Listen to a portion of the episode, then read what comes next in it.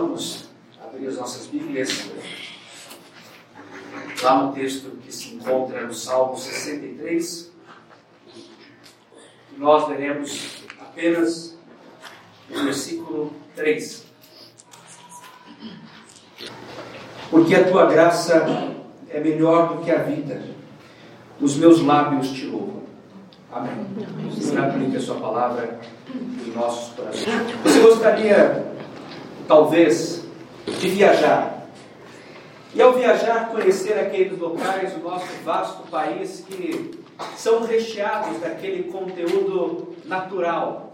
E como nós gostamos de ver, conhecer novos lugares, talvez olhar um mar desconhecido, ou mesmo uma floresta, talvez, ou mesmo observar as montanhas, rios e tudo mais que existe nessa ampla natureza. Não é apenas um exercício que nós fazemos para contemplarmos a beleza daquilo que está no nosso país ou a qualquer lugar do mundo que você viaja. Mas mais do que isso, é talvez conseguir perceber as mãos do Criador. É perceber o cuidado de Deus, é perceber como o Senhor construiu todo o mundo conforme a sua poderosa, suprema, soberana e boa vontade.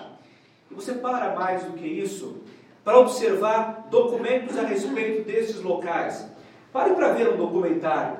Pare para ler algum livro a respeito da história natural, ou mesmo sobre as características naturais, não só do nosso país, mas também de todo mundo.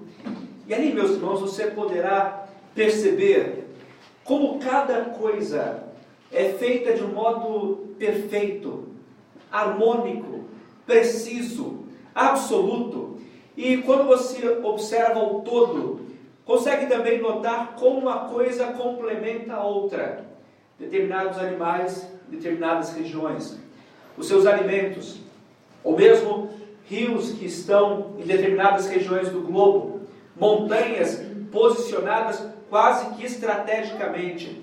E tudo isso você observa não só aquilo que se desenvolveu nesta criação, mas especialmente a mão poderosa do Criador, que é harmônico, que é belo, que é poderoso, que cuida das minúcias das coisas, e nós nos surpreendemos à medida que olhamos tudo isso que Deus criou e reconhecemos quão grande é o nosso Deus. E se você, por exemplo, observar um documentário, naquilo que ele apresenta, nas riquezas que estão ali expostas, você talvez fique se perguntando como alguém consegue ser ateu. Como alguém consegue ser ateu diante de plantas que têm determinados hábitos? Como alguém consegue ser ateu diante de ah, seres minúsculos que, numa ordem muito precisa, conseguem realizar o seu trabalho? Como alguém consegue ser ateu diante não só da ordem, mas também da beleza de uma criação tão rica e vasta como o nosso Deus, de um modo perfeito, planejou. Mas entre a própria criação de Deus, existe um local do qual nós não queremos chegar perto. É aquele local que nós sabemos que foi criado por Deus, e sendo mais preciso, cremos e entendemos a partir da própria ciência que colabora para a própria manutenção do clima no nosso mundo Porém, nós não queremos chegar perto, porque toda a imagem que nós construímos deste local, aprendemos deste local, é uma imagem difícil, é uma imagem sombria, é uma imagem com pesar e de muito sofrimento. E aqui eu me refiro àquele ambiente de deserto. E agora pense num deserto. E pense se você poderia extrair alguma coisa boa de um deserto. Daquilo que você já viu na televisão, daquilo que você já viu em algum documentário, mas especialmente aquilo que você já viu dentro da Escritura Sagrada a respeito de deserto. Deserto não é um lugar bom. Deserto é um lugar para se banir pessoas. Deserto é um lugar para aqueles que têm que ficar distantes. Deserto é um local de sofrimento e você começa a passar pelas histórias bíblicas e verá como isso é real. A começar, e aqui eu parto deste ponto, de uma senhora concubina de um grande patriarca que foi Abraão. E depois de algumas disputas entre essa concubina e a sua senhora Sara, a Sara diz o seguinte: Eu não suporto mais a presença dessa mulher aqui. Ordena Abraão que ela vá para o deserto. E ir para o deserto com um pequeno odre nas costas, não é para que ela tivesse uma viagem tranquila, chegasse a uma outra região e ali se estabelecesse, não era nada disso. Na verdade, a ideia era que ela vá para o deserto e que ela morra no deserto. Então, a primeira imagem não é uma das melhores que nós podemos absorver sobre este local. Mas aí você caminha um pouco mais na Bíblia e nota a história de um profeta. Um profeta que estava em momento de muito aperto, ele acabara de destruir muitos profetas de Baal e agora ele estava sendo perseguido por uma grande rainha de nome Jezabel. E esse profeta, o profeta Elias, refugia-se no deserto. É um lugar para alguém que está banido. É um lugar para alguém que está querendo fugir daquele ambiente de perseguição e ele se esconde dentro de uma caverna no deserto. Mais uma vez, não é o melhor lugar para se estar. Você poderia também lembrar, pouco antes disso, daquela longa trajetória de 40 anos do povo de Israel pelo deserto. Quanto sofrimento, quantos pecados, quanta dificuldade desse povo, quanta incredulidade desse povo, quanta tristeza desse povo. Parece não ser o melhor lugar. E aí você avança para esse personagem Elias, o ver no deserto, projeta-se para o Novo Testamento, e aí você observa um pregador no deserto, o homem que estava ali, que não conseguia se harmonizar com aquela sociedade do primeiro século, e ali ele pregava uma palavra de arrependimento, mas era um deserto, uma alimentação muito restrita. Era um homem que estava afastado da sociedade e naquele ambiente tão difícil. E aí você olha, por fim, o maior de todos os exemplos, aquele que é perfeito, o nosso Senhor Jesus Cristo, que quando estava no deserto, não apenas enfrentou fome, mas ele teve que enfrentar no deserto uma das partes mais humilhantes do seu magnífico ministério. Imaginem só o Senhor da glória, o Deus de todo o universo, o Criador, inclusive do deserto, agora tendo que discutir com o diabo, e o diabo falando para ele: transforma essas pedras em pães, já que você está com fome. Se você de fato é filho de Deus, se você é Deus, transforma as pedras em pães, é muito simples além de outras partes dessa tentação tão humilhante. Então não é à toa que quando você pense em deserto, você pense em algo triste, em algo difícil, e algo que é cheio de barreiras e cheio de dificuldades, e onde talvez se experimentam as maiores amarguras da alma. Só que pare para refletir nessas histórias mais uma vez para perceber como Deus trabalha no deserto e como o Senhor é o Deus do deserto, seja ele físico quanto ah, espiritual também. E você poderia voltar para a história de Agar. De fato, foi triste. De fato, ela foi levada ali para morrer. De fato, ela estava ali simplesmente para ser entregue e morrer de sofrimento, morrer ah, com fome, morrer com sede, morrer naquele deserto.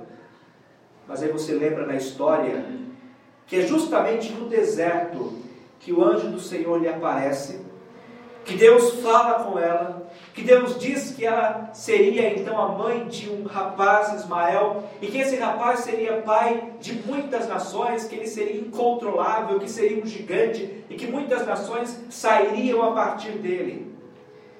Aí você olha para o povo de Israel e vê que mesmo a trajetória do deserto sendo muito difícil, cansativa, cheia de incredulidade, de mentiras, de pecados do povo, é o modo como Deus educa o seu povo.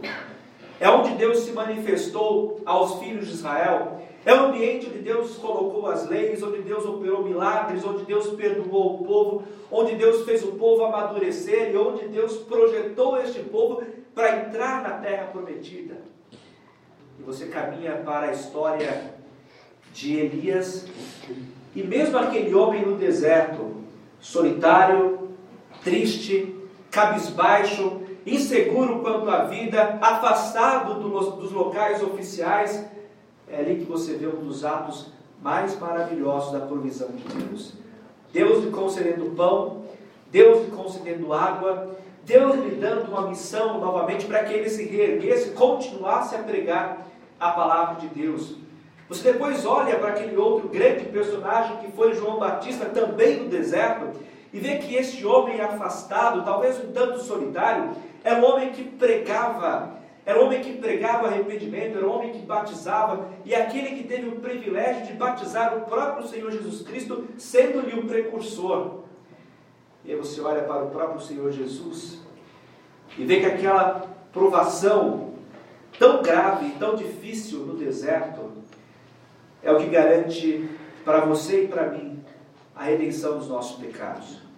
O perdão pelas nossas iniquidades. Porque ele, ao contrário de nós, não sucumbiu ao pecado. E depois de ter passado por aquele teste, os próprios anjos vêm ao Senhor e o servem. É aí que nós entendemos que o deserto pode ser também o local onde Deus vem nos instruir, e o local onde Deus vem nos ensinar, vem nos, vem nos educar, e vem fazer com que as nossas vidas passem a enxergar melhor a sua plena e poderosa vontade para as nossas vidas. Na verdade, meus irmãos, quando nós estamos no deserto, não é um ambiente que nós simplesmente nos dispomos à lamúria ou nos devemos dispor a críticas, a reclamações e tudo isso, mas nós devemos procurar reflexões no deserto. Reflexões neste ambiente tão difícil que é o deserto, que é o sofrimento, para ali buscarmos qual é o propósito de Deus para a nossa vida, mas especialmente enxergar as múltiplas ações de Deus que trabalha por nós e que trabalha em nós para que o seu nome em nós e por nós seja plenamente glorificado. Nós estamos diante de um caso, talvez um dos mais tristes casos em relação a deserto que nós encontramos no texto bíblico. O autor vocês já conhecem, é o grande rei Davi, e aí antes do primeiro versículo você observa que este é um salmo de Davi quando ele estava no deserto de Judá. Vejam que nesse ambiente, este homem tão conhecido que é o rei Davi, passou por aquela experiência que é muito provável que você jamais passe. Davi era um pai, nós geralmente o conhecemos como rei de Israel, como assassino do gigante Golias, como grande vencedor, militar, general, salmista. Só que nós às vezes nos esquecemos que ele era pai. Não era um bom pai. Na verdade, era um pai ruim. Só que era pai. E ele, nessa posição de pai, cometeu muitos e muitos equívocos.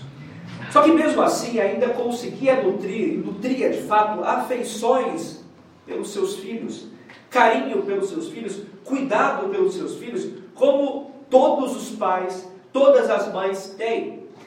E há, meus irmãos, uma expectativa natural de todo pai, de toda mãe, que o filho, no mínimo que seja, consiga retribuir um pouco do amor que o pai lhe concede.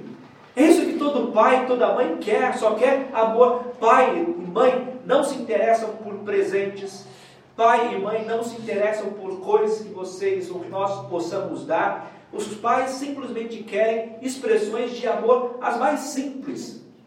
Podem ver, por exemplo, nos dias dos pais ou dia das mães. É claro que é um exercício de retórica que as mães, as mães principalmente falam. Na hora não precisava me dar nada. Elas geralmente falam isso. É, é, é meia verdade. Precisava assim. Mas uma condição que o filho não consiga dar e por uma questão financeira não consiga dar o mínimo presente, será que a mãe diminuirá o seu amor pelo filho? Não. Um abraço já fala muito. Um eu te amo já fala muito. E já fala ah, profundamente ao coração e muitas vezes vale muito mais do que qualquer presente que o filho possa dar a um pai e a uma mãe.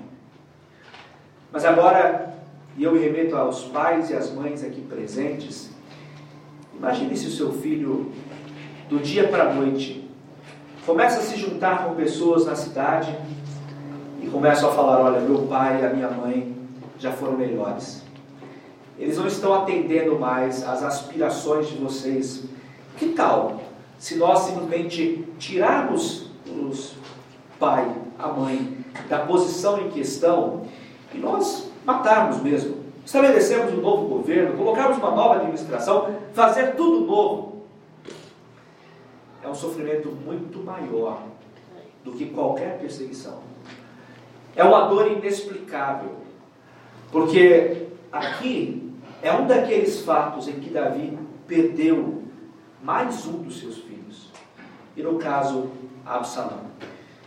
A história vai nos dizer que Absalão, que era um filho primoroso de Davi, sendo o homem mais belo de Israel, ele, do dia para a noite, começou a arquitetar planos e a formular planos para que Davi, que era o rei de Israel, fosse destituído e ele, Salomão, alcançasse o trono, subisse ao trono e humilhasse o seu pai. Davi estava desprevenido. Que pai que esperaria um filho se levantar? Nenhum pai. Ele esperaria os filisteus se levantarem, ele esperaria as, as nações do leste se levantarem, outros povos, até o Egito se levantar, mas nunca um filho. E aí que esse homem, de repente, se vê cercado. E ele tem que fugir. E a fuga, como o texto bíblico nos vai dizer, é uma fuga que o leva para o deserto de Judá. Alguns homens vão com ele. E ele leva um grupo de pessoas, algumas mulheres vão com ele, alguns soldados vão com ele, alguns homens importantes também querem segui-lo, mas apenas Itaí, o Geteu, que o acompanha, então você vê que Davi está a caminho do deserto, que não é fácil. Há problemas externos. Como governar de um deserto? Como administrar um povo a partir de um deserto? Como prover elementos básicos para o seu sustento num deserto? Vocês sabem, deserto produz alguma coisa? Nada. A, a ciência vai dizer que o deserto produz apenas pelas, pelas bactérias né, que são soltas a partir da areia, produz apenas seres ah, vegetais que são, são alimento para algumas aves no mar. Então, as aves vêm de regiões mais distantes e tomam as refeições no próprio mar a partir de plantas que se originam a partir de, de bactérias que são lançadas pelo vento da areia do deserto para o mar. Mas tirando isso, ninguém vai conseguir plantar absolutamente nada no deserto. Mas aquilo que mais doía no coração de Davi era a traição do seu filho. Era aquilo que era maior do que o deserto, que a caminhada, que a peregrinação. Enquanto ele caminhava ainda, havia pessoas que se levantavam contra ele. Eu creio que vocês se lembram de um personagem chamado Simei. Se você não se lembra, ah, vou lembrar para você. Esse personagem, enquanto Davi caminhava pelo deserto, levantou-se e do alto olhava Davi e a sua caravana passando. E esse homem começava a amaldiçoar. E amaldiçoava Davi, falando: Olha, é isso que te acontece, e essa é a paga pelo que você fez à casa de Saul. E lançava terra sobre Davi, amaldiçoando. Os generais de Davi chegaram para o rei e falaram: Senhor, o senhor não quer que a gente dê um jeito no Simei? É muito simples. A gente traz a cabeça dele para você. E o rei falou: Não, vai que é Deus que fala através dele. Vai que é o Senhor que está se pronunciando através de Simei. Eu não vou ah, colocar nenhum golpe, não infligirei nenhum golpe sobre Simei, porque ele pode ser a voz de Deus. Ele continua caminhando e passa períodos no deserto. E o que esse homem poderia pensar? Olhe para o seu próprio exemplo e pense você mesmo, você mesma. O que, que você pensaria dentro do deserto, com pouca comida, sendo injuriado depois de ter feito muito pela nação de Israel e principalmente depois de ter sido traído pelo seu filho? O que você pensaria? Certamente o que poderia passar pelas nossas mentes seria: Deus me abandonou. Então, eu fiz tanto por Deus, eu enfrentei gigantes por Deus, eu honrei a Deus, eu promovi a religião de Israel. Para ter isso agora? Ou mais do que isso, talvez tudo que eu tenha vivido na minha experiência cristã ou experiência religiosa tenha sido uma farsa. Que na verdade Deus nunca esteve comigo. São pensamentos que vêm, e pensamentos que são muito rápidos para tomar as nossas vidas. Pare para pensar, não no deserto físico, mas no deserto que você pode estar enfrentando hoje. Na dificuldade que você pode estar enfrentando hoje. Nas lutas que você pode estar lutando hoje. No seu trabalho, na sua família. Lutas que você pode enfrentar no relacionamento com seus filhos, no relacionamento com a esposa, com o marido, no relacionamento consigo mesmo ou consigo mesma. Você pode estar numa condição em que pode pensar: olha, minha vida não valeu a pena. Eu estou perdido, eu estou perdida porque Deus me abandonou. Mas aí que está um dos mais terríveis enganos.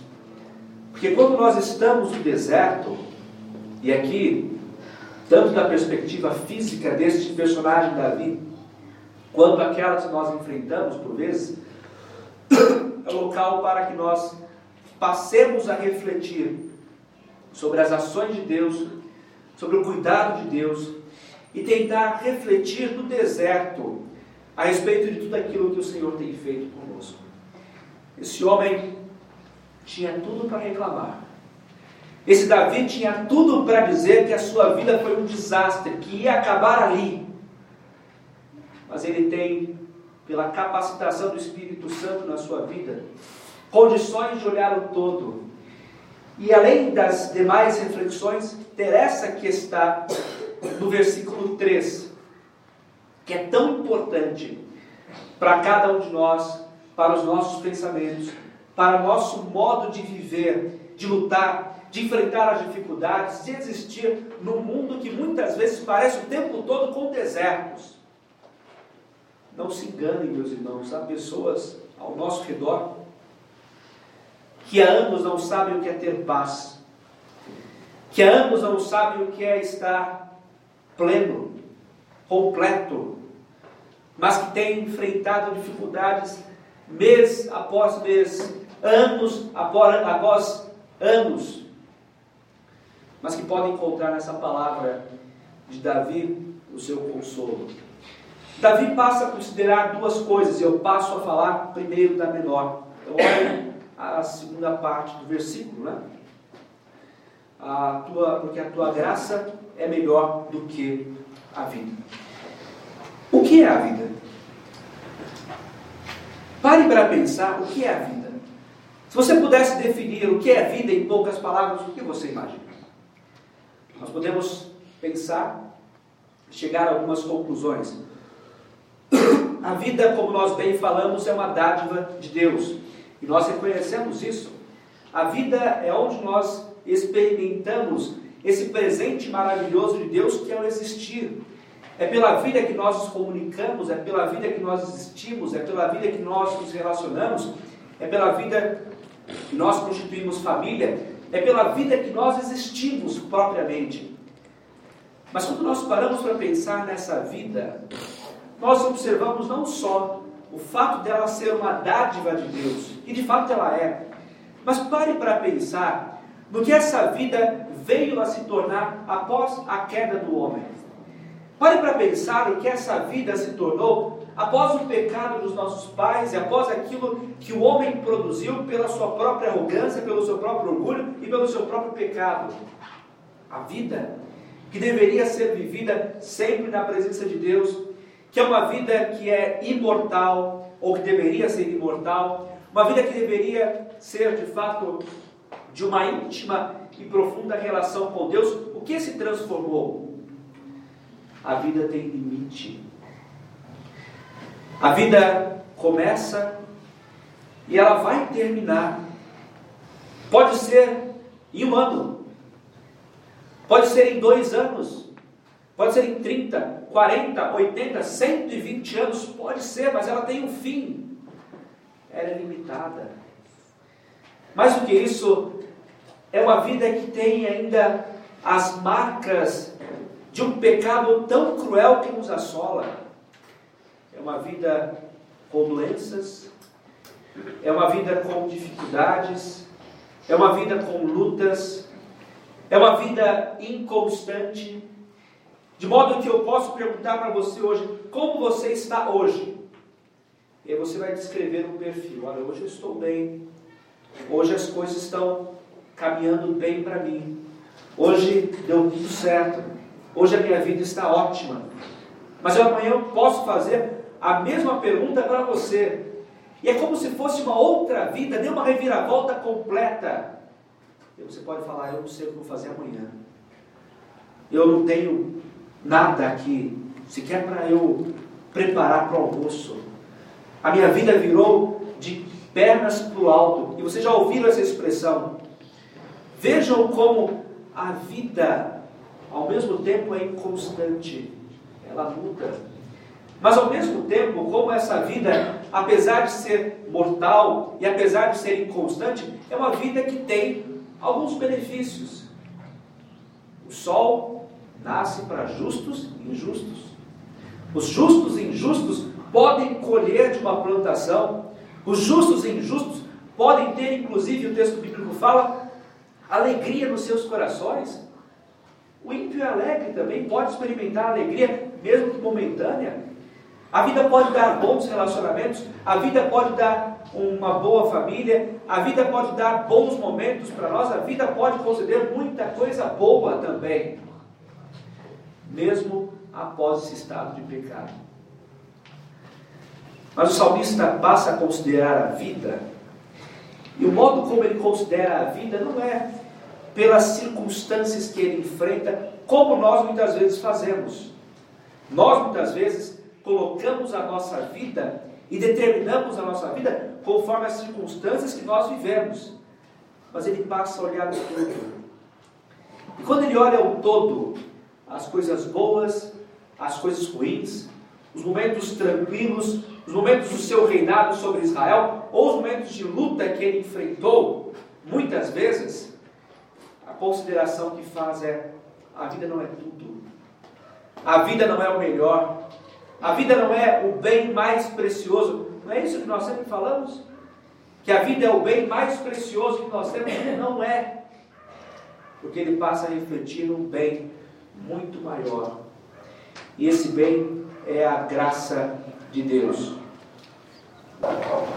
E o salmista passa então a considerar que essa vida, a presente vida, não é tudo e não é a melhor coisa, não é a maior coisa, não é o seu bem mais precioso. Há algo muito maior. E esse algo muito maior está fora da vida. Interage com a vida, mas está fora da vida. E esse bem tão precioso é o que nós vemos aqui como a graça de Deus. Meus irmãos, essa palavra graça, conforme nós observamos no texto hebraico, é uma palavra com muitas variantes. Ela pode ser interpretada como bondade. Então seria, porque a tua bondade é melhor do que a vida. É uma palavra que pode ser traduzida também por misericórdia. É uma palavra que pode ser traduzida por graça, é uma palavra que pode ser traduzida inclusive por amor. Então vejam como é uma palavra muito ampla para demonstrar algo que parte do próprio Deus e se derrama sobre as nossas vidas. Podemos, portanto, resumir essa palavra conforme a nossa própria tradução aqui: a graça de Deus, a graça que é amor, a graça que é bondade, a graça que é misericórdia, a graça que é a paz, a graça que são todas as dádivas que Deus nos concede. E nós paramos então para refletir. Porque a graça de Deus, a bondade, a misericórdia, o mesmo amor de Deus é melhor do que a própria vida. Porque tudo isso consegue suprir as lacunas que existem no nosso ser. E você faz uma comparação da vida com a graça. A vida é mortal, A vida é passageira. A vida é inconstante. A vida pode passar momentos muito difíceis. E aí você passa a refletir sobre a graça. A graça de Deus é aquele atributo magnífico. Nós, como bons protestantes, amamos falar sobre a graça de Deus e louvamos sempre a Deus pela sua graça. A graça é o ato de Deus olhar para nós. E quando Ele olha para nós, Ele não encontra as melhores mulheres do mundo, os melhores homens do mundo, os melhores jovens, as melhores crianças. Ele não encontra, é o contrário. Ele encontra os piores. Ele encontra os mais necessitados. Ele encontra aqueles que, do ponto de vista lógico, não têm futuro. Aqueles que são pecadores, aqueles que são rebeldes, aqueles que são inconstantes, ele encontra pessoas normais e reais depois da queda. Há um princípio que nós sempre devemos preservar, que é que nenhum homem, nenhuma mulher merecem a graça de Deus, merecem a bondade de Deus, merecem o amor de Deus, ninguém merece nada. Deus, sendo justo juiz, poderia nos lançar nos mais profundos abismos, ele continuaria sendo justo, ele continuaria sendo amoroso, ele continuaria sendo misericordioso, continuaria a manifestar a bondade, porque isso é absolutamente correto, se ele nos lançasse para longe da sua presença. Mas aí que está a graça de Deus. Deus não procura pessoas extraordinárias. Ele toma pessoas com problemas, como nós. E você olha a história da redenção e você vê cada gente complicada. Abraão. Abraão era um pagão. Antes do encontro com Deus, Abraão era um pagão. E a tradição hebraica, inclusive, vai dizer que Abraão era um homem que comercializava ídolos. Tem tradições que dizem isso. Você olha para a história de Jacó, aí você se espanta de vez. Porque Jacó é um homem muito problemático. Olha para a história do próprio Davi, que homem com dificuldades, que homem com problema, mesmo sendo um homem chamado segundo o coração de Deus. Olha para Elias, problema. Para Eliseu, problema. Olha para Ezequias, problema. Isaías, problemas. Josafá, problemas, Jeremias, problemas, Ageu, problemas, são todos homens normais e mulheres normais, com problemas, com pecado, mas que essa graça vem e abraça. Por isso nós sempre falamos que a graça é o favor imerecido, de fato é. É um favor que Deus concede a quem não merece, e mais do que isso, um favor que Deus concede a quem não quer. Nós, sem Cristo, não queremos a graça, mas Ele nos dá pelo seu amor, pela sua bondade, e essa graça vem e nos acolhe de modo tal que nós somos unidos a ela de modo inseparável. Essa é a diferença da graça. Primeira, ela não vai olhar quem merece, ela simplesmente é derramada sobre aqueles que não merecem não merecem, mas que são amados por Deus. A graça de Deus também é uma graça que se mantém apesar de nós. E por que apesar de nós? Não só Ele nos concede essa graça e nos restaura apesar dos nossos pecados, como também ela se mantém nas nossas vidas apesar dos nossos pecados. Nenhum de nós pode falar que depois da conversão não cometeu mais pecado. Nós erramos. E aquele que diz que não comete pecado, este é mentiroso, como nós bem sabemos a palavra do apóstolo João. Nós cometemos pecado, mas o mais impressionante é que essa graça não é inconstante, ou não é mortal, como nós somos. É uma graça que se mantém apesar de nós nós não perderemos o favor de Deus. Nós não perderemos os benefícios que Deus nos concede. Nós não perderemos perdão de Deus. Ao contrário, Ele está sempre pronto a nos perdoar, a se reconciliar conosco e a nos reconciliar com Ele, apesar dos nossos pecados e apesar das nossas iniquidades. E mais do que isso, a graça de Cristo, a graça de Deus, nos projeta para algo que é eterno. Não apenas ela não é inconstante, como ela nos projeta para algo que é infinito, eterno e algo que não terá fim. A esperança desses homens aqui, de todos eles, no texto bíblico, é de estar de uma vez por todas perante o Senhor e contemplando por toda a eternidade a sua bondade. Nós sabemos o que é isso. E sabemos que ao fecharmos os olhos para este mundo, nos encontraremos com o Senhor na eternidade. Essa é uma das mais belas certezas que nós temos. E nós só temos essa certeza porque a graça de Deus que vem sobre nós, a bondade de Deus que vem sobre nós, o amor de Deus que vem sobre nós, nos preenche e nos reanima, a fim de que olhemos para a eternidade e tenhamos certeza que não porque nós merecemos, mas é por uma inteira graça de Deus, um favor imenso de Deus, que nós podemos habitar com o Senhor por toda a eternidade. Vejam como a vida, de fato, é inferior à graça. A vida é mortal. A vida é inconstante. A vida tem prazo de validade. Mas a graça de Deus, ela vem sobre quem não merece. A graça de Deus não é inconstante, ela sempre se mantém firme nas nossas vidas, não porque nós merecemos, mas porque Deus é bom e Deus é amoroso. E a graça de Deus nos projeta para a eternidade. Meus irmãos, como nós precisamos aprender isso? E como nós precisamos lembrar disso quando nós estamos nos desertos da nossa vida e quando nós enfrentamos as dificuldades que nós todos lutamos. Talvez você já tenha pensado em desistir de Deus, desistir da igreja, desistir da comunhão dos crentes.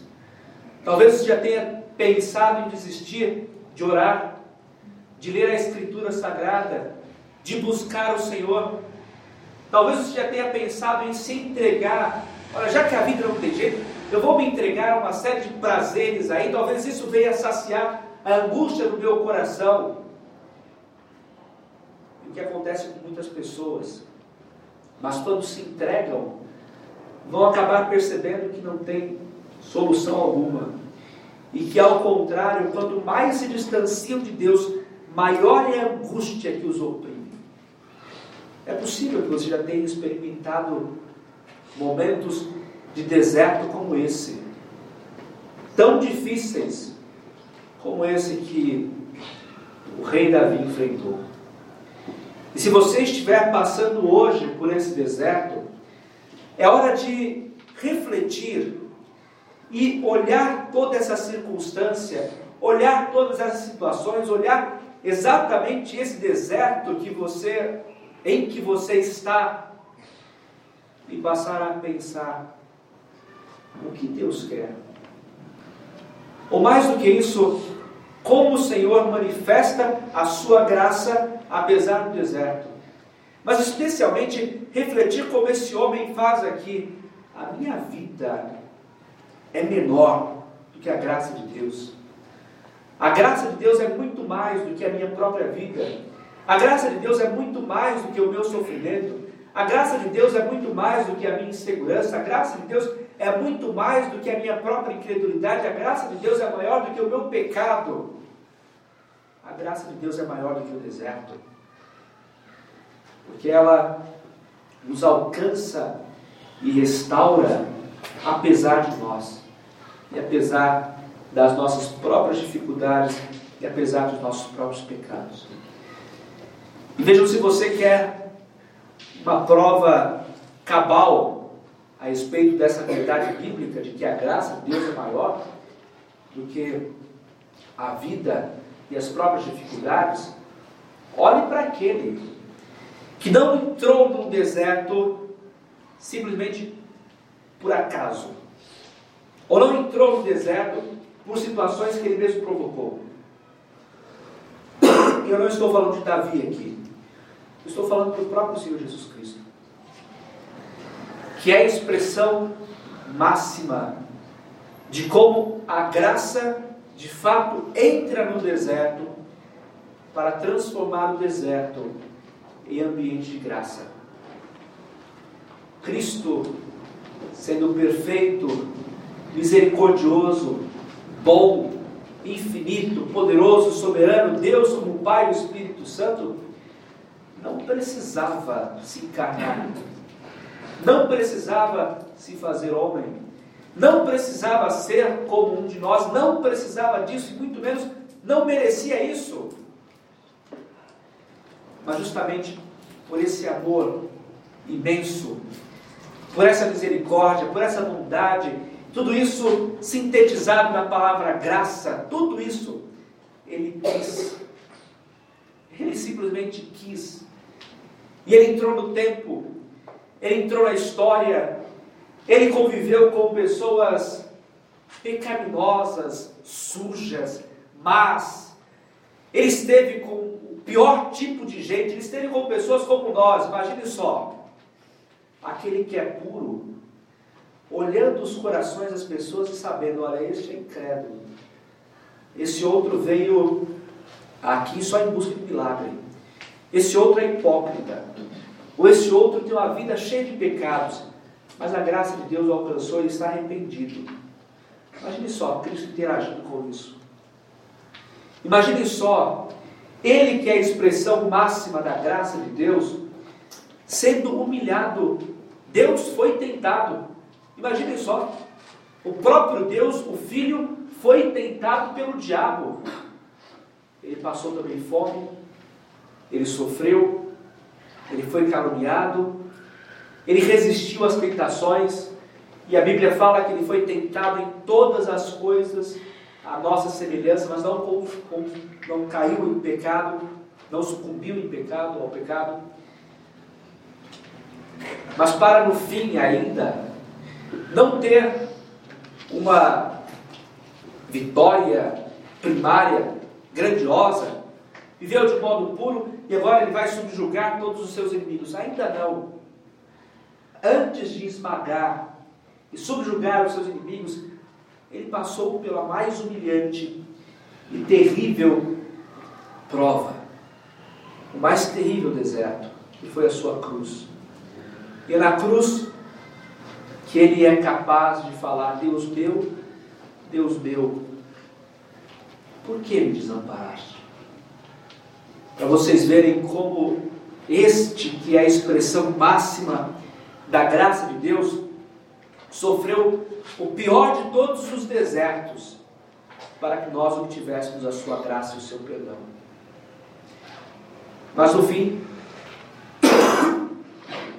também para manifestar a sua graça e para nos perdoar e conduzir à vida eterna, ele ressuscitou. Nós cremos nisso. Nós cremos na ressurreição literal, verdadeira de nosso Senhor Jesus Cristo, porque é fundamental para a nossa própria salvação. Diante dessa história, nenhum de nós poderá falar ainda: a minha vida é maior do que a graça. O meu sofrimento é maior do que a graça, porque não é. A graça é maior e é melhor do que a própria vida. Não importa em qual deserto você esteja, se é o desemprego, se é o problema familiar, se é a desavença dentro de casa, se é o problema com o marido, com a esposa, se é a enfermidade, se é a crise econômica, se é a depressão, se é insegurança ou qualquer outro tipo de deserto, não importa. Saiba que o Senhor também está ali com a sua graça e está pronto a abraçar, está pronto a perdoar, está pronto a reanimar, está pronto a colocar sobre a sua vida aquilo que conseguiu, inclusive, reanimar esse homem que é o salmista Davi, está pronto a manifestar-se a você. E aí você poderá perceber o quanto Deus é gracioso e bondoso, apesar da nossa vida e apesar do deserto que nós enfrentamos, talvez todos os dias. Mas especialmente é uma resposta. Quando nós compreendemos que a graça de Deus é melhor do que a vida, o que espontaneamente fazemos é louvar a Deus. Meus irmãos, vejam como nós agimos de modo equivocado.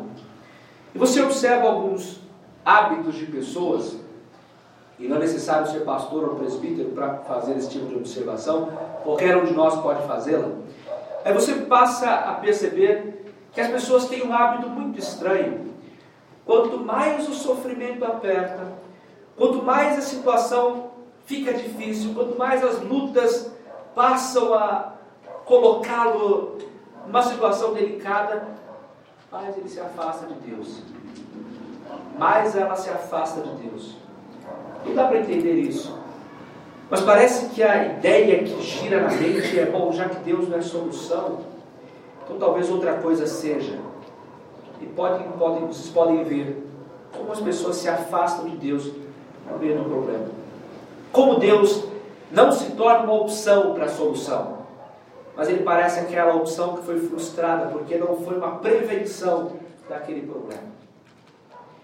Infelizmente, no mundo moderno, assim como nós tratamos coisas descartáveis, nós temos ou podemos ter a tendência de pensar que Deus é aquele que deve nos conceder tudo o que há de melhor, tudo aquilo que é bom, carro do ano, dinheiro, uma posição social adequada, ou mesmo paz na nossa família. E se Deus não conceder isso, logo Ele não é Deus, então nós temos que buscar uma outra coisa para conseguir os nossos objetivos. Infelizmente, há muita gente que pensa assim. E para a vergonha do mundo evangélico, há muitos pregadores que chegam a falar isso. Que Deus é aquele que vai te dar carro, vai te dar dinheiro, é aquele Deus que vai te conceder tudo quanto é tipo de bem material. E não falam que Deus é aquele que concede algo que excede bens materiais, que é a paz no coração, que é a vida eterna, que é a reconciliação com Ele. E infelizmente, as pessoas se distanciam muitas vezes da igreja, do próprio Deus, porque se frustram com a graça de Deus, justamente porque não a compreendem. Mas aquele que entende que Deus é maior do que o deserto, que o Senhor é melhor do que a própria vida, que a graça de Deus é muito maior e muito melhor do que a vida, há uma resposta que é natural. E essa resposta se expressa no louvor. O último, a última parte do versículo diz: Os meus lábios te louvam. Porque ele compreendeu que a graça de Deus é melhor do que a vida. Logo ele louva, ele exalta, ele glorifica, ele está pronto a cultuar. Quantos de nós estão dispostos a orar, engrandecendo a Deus, diante da perda de um ente querido? Quantos de nós estão prontos a orar a Deus e agradecer o Senhor e louvar o Senhor depois de perder o emprego? Quantos de nós estão prontos a se consagrar a Deus e a exaltá-lo quando se tem problemas com os filhos? Quantos de nós estão prontos a colocar-se diante de Deus para servi-lo, na igreja inclusive, quando toda a vida, tudo parece estar de pernas para o alto. É algo muito raro ver pessoas com essa disposição. Mas aqueles que a têm, possuem porque compreenderam que a graça de Deus, a bondade de Deus, é muito mais, é muito maior, é muito melhor do que a própria vida. Porque a vida, embora seja agradável, tenha lá os seus pontos positivos, ela é curta. Ela nunca será suficiente. Ela é instável. Ela passa por mudanças o tempo todo. Enquanto a graça de Deus nos preenche de tal forma que olha para nós com a condição de pecado, restaura, que nos vê ainda lutando contra o pecado e não se afasta de nós, e uma graça que nos projeta para a eternidade. Reflexão no deserto é o que nós precisamos fazer ainda hoje e compreendermos que Deus está conosco, assim como esteve com o grande rei Davi. Que Deus já manifestou a sua maior expressão de graça, que foi enviar o seu filho a este deserto.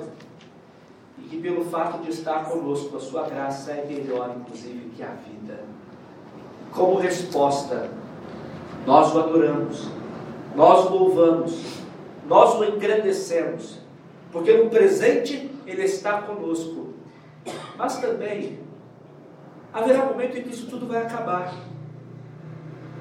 Se Cristo não voltar até acabar, a morte, querendo ou não, nos dará um fim ao sofrimento e nos projetará para a eternidade. Mas ainda muito melhor é a esperança, maior é a esperança de que, apesar desse sofrimento todo, o nosso Senhor Jesus haverá de vir do céu. E nós cremos nisso, que Ele vem, que Ele virá julgar vivos e mortos, que Ele haverá de estabelecer novo céu e nova terra, e que Ele mesmo haverá de nos pastorear no reino de paz e onde habita a justiça. Ou seja, nós glorificamos a Deus pelo que Ele já faz, e nós o glorificamos por, aquele que ele, por aquilo que Ele ainda fará por nós e pelas nossas vidas. Eu não sei em qual deserto você tem caminhado. É possível que haja lutas. Bichinha. Está com sono. Possível que haja lutas muito profundas e coisas que apenas você conhece. Lutas com você mesmo, com você mesma e coisas externas também. Mas é necessário que compreenda que a graça de Deus é maior do que a vida, é maior do que o problema, é maior do que o deserto, e que todos os problemas que possam bater à sua porta, e que como resposta você pode engrandecê-lo, porque ele está com você. Assim como esteve com esses personagens todos que eu citei, dessas, dessas histórias todas, e fundamentalmente está, porque ele prometeu estar conosco. O Senhor Jesus Cristo fala que estará conosco todos os dias até a consumação do século. Não só isso, como Ele colocou o Espírito Santo em nossos corações para nos conduzir. E uma das funções extraordinárias do Espírito Santo é nos consolar, porque Ele sabe que essa vida presente não é uma vida fácil, não é tranquila, tem lutas e desertos a serem vencidos. Mas especialmente, miramos os nossos olhos para a eternidade, onde não haverá choro, onde não haverá sofrimento, onde não haverá deserto, mas um lugar de paz e justiça, e que habitaremos com o nosso Redentor por toda a eternidade. Amém. Que Ele assim, ricamente nos abençoe. Amém. Amém. Amém.